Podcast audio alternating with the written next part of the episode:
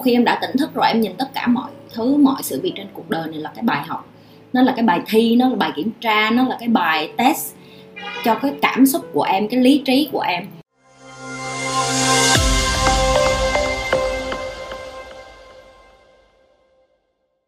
Chị ơi, chị bày cho em tỉnh thức đi, à, làm sao để tỉnh thức rồi chị may mắn quá à, nhiều người cả đời cả kiếp cũng không có tỉnh thức được. Hoặc là mấy bạn có hỏi chị là chị có biết những anh chị tỉnh thức khác người Việt Nam hay không?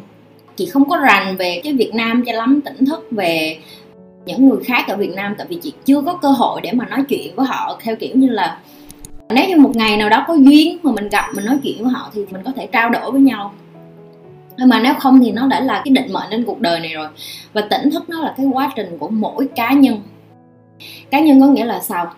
Chị gặp những người thầy của chị và họ luôn không có nói chuyện kiểu như cho em đáp án đâu.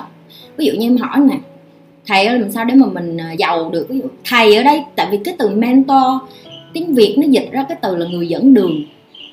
Chị thì không có thích cái từ dẫn đường, người dẫn đường cho lắm, tại vì cái từ đó nó giống như là À, cái ông lái xe buýt vậy đó hay là cái người mà dắt cái người bị mù đi đường vậy đó.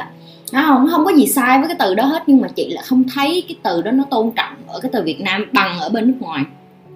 Ở bên nước ngoài cái từ mentor nó còn cao hơn cả cái từ thầy cô giáo trên trường nữa. Tại vì em biết mentor là cái người họ phải vulnerable với em, có nghĩa là họ phải cho em nhìn thấy được những cái khuyết điểm, những cái vấp ngã của họ, thậm chí những cái sai lầm họ mắc phải mà họ không dám thể hiện trên public. Ví dụ như giờ em có một ông thầy, chị gọi là thầy tại vì đối với chị đó là cái người thầy dạy về đời. Họ dạy cho chị biết là những cái gì chị không nên lặp lại, cái những cái khuyết điểm của họ.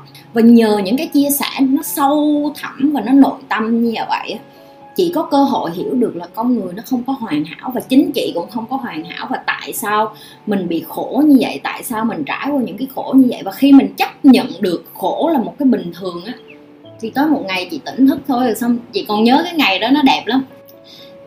Chị có làm cái video tỉnh thức em coi rồi thì em biết cái ngày đó tự nhiên buổi sáng đó xong rồi chị ngồi chị viết hết lại tất cả những cái gì xảy ra với cả cái cuộc đời của chị luôn. Rồi xong rồi nó ồ vì cái này cho nên nó mới ra cái này, cho nên nó mới có cái này, nếu như cái chuyện này không xảy ra thì nó sẽ không bao giờ có những chuyện này. Trời ơi sao nó hay quá vậy. Xong chị chạy một mạch tới gặp cái ông thầy, với tiếng Anh nó gọi là spiritual, là ông thầy mà về tâm hồn, về nội tâm của em á, về tìm kiếm em là ai. Thì ổng mới nhìn chị, ổng cười, ổng nói ờ cuối cùng thì mày cũng đã hiểu và mày cũng đã ngộ ra rồi.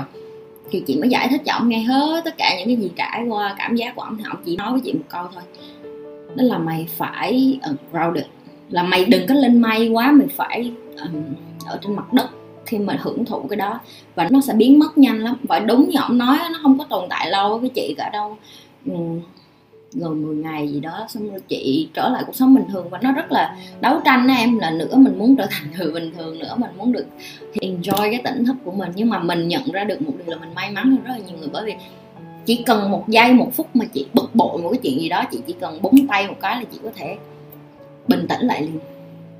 Chị có thể phẳng lặng như một mặt nước, xong rồi chị bắt đầu chị nhìn cuộc đời lại bằng cái nhìn của người đã tỉnh thức. Là chị không có thấy nó là stress nữa, chị thấy là wow, thật ra cái điều này nó đến không phải là cái khổ mà là một cái bài học gì đó. Xong rồi mình nhìn deep vô cái chuyện mà mình đã trải qua đó, cái mình bắt đầu mình học à cái bài học mình nhận ra được là như vậy nè. Tại vì một khi em đã tỉnh thức rồi, em nhìn tất cả mọi thứ, mọi sự việc trên cuộc đời này là cái bài học, nó là cái bài thi, nó là bài kiểm tra, nó là cái bài test cho cái cảm xúc của em, cái lý trí của em, cái tôi của em nó có trỗi dậy nữa hay không. Tại vì em là chính em, em không phải là cảm xúc của em, em cũng không phải là cái lý trí của em. Có bạn hỏi là tỉnh thức nhưng mà vướng cha mẹ. Người tỉnh thức rồi không có vướng cha mẹ nữa đâu em ơi. Chị nói thiệt. Tại vì tỉnh thức á, là mình bắt đầu detach rồi, mình, mình biết được là mình là một cá thể riêng biệt. Mình, mình không có liên quan gì đến ba mẹ, con cái, ông bà, tổ tiên. Mình là một cá thể riêng biệt. Cha mẹ chỉ là một cái hình thức để đưa mình đến thế giới này thôi, chứ họ không có vướng bận gì với mình hết. Đó là lý do tại sao Phật bỏ gia đình ổng rồi ổng đi tu, ví dụ như vậy. Đó là lý do tại sao Chúa chỉ sinh ra từ mẹ vậy thôi, nhưng mà ổng có cái sứ mệnh riêng của ổng. Tất cả mọi thứ trên đời này, em là một cái cá thể riêng biệt. Và em càng detach, tiếng Việt là gì ta, là không có gắn bó với những cái cái đó, thì em sẽ càng nhẹ nhàng thanh thản hơn. Chị nói rồi chị, thậm chí với con chị cũng vậy, hằng ngày chị luôn nói trong đầu chị là um, nếu như một ngày nào đó chị mất đi thì cái duy nhất mà chị để lại cho con chị đó là kỹ năng sống, để nó tự sống, nó tự kiếm tiền, chứ còn không phải là mình sợ mình chết đi quá rồi giờ mình thương nó, mình chăm bẵm nó là mình hại nó.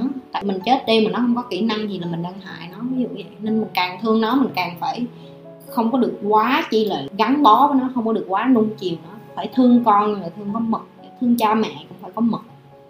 Gia Canh hỏi là tập thiền sẽ tỉnh thức đúng không chị?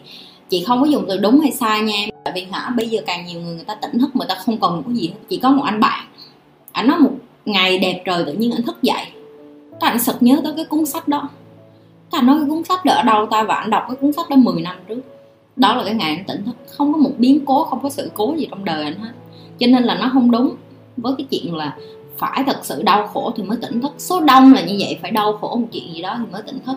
Nhưng mà vẫn có những người rất là may mắn, tự nhiên họ tỉnh thức vậy thôi. Có thể cái sứ mệnh họ đến thế giới này họ phải tỉnh thức, để họ truyền cái spiritual, họ phải truyền lại cái mà tâm linh này lại cho người kế tiếp. Tâm linh ở đây nó không có nhất thiết phải là theo đạo. Nhiều người nghĩ tâm linh là phải có đạo này nọ, chỉ không có đạo gì hết. Nhưng mà chị tin vào cái đấng tối cao hơn chị, chị tin vào cái vũ trụ này nó không có tự nhiên mà nó hình thành vậy thôi. Cho nên tâm linh nó không có liên quan gì đến chuyện thiền hay không thiền. Em thiền em phải thiền cả ngày. Ví dụ như bây giờ chị đang nói chuyện với mấy đứa cũng là đang thiền này nè. Tại vì sao? Chị tập trung, chị nói chuyện, chị biết được là có người đang coi chị, người ta là con người, người ta có tâm hồn. Thậm chí ở đây chị còn cảm giác được là cái năng lượng của những người đang coi chị là như thế nào luôn.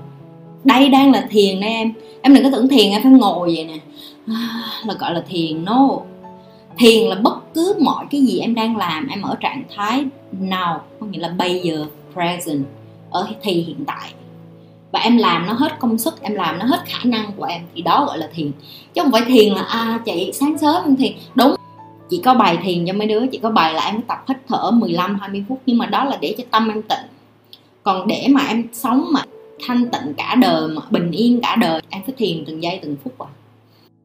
Như thường lệ đừng có quên like, share và subscribe cái kênh của Nhi. Nếu bạn là người đầu tiên vô livestream, chưa bao giờ coi kênh của Nhi, chưa bao giờ like và share và subscribe, và quan trọng là nhấn nút cái chuông nữa.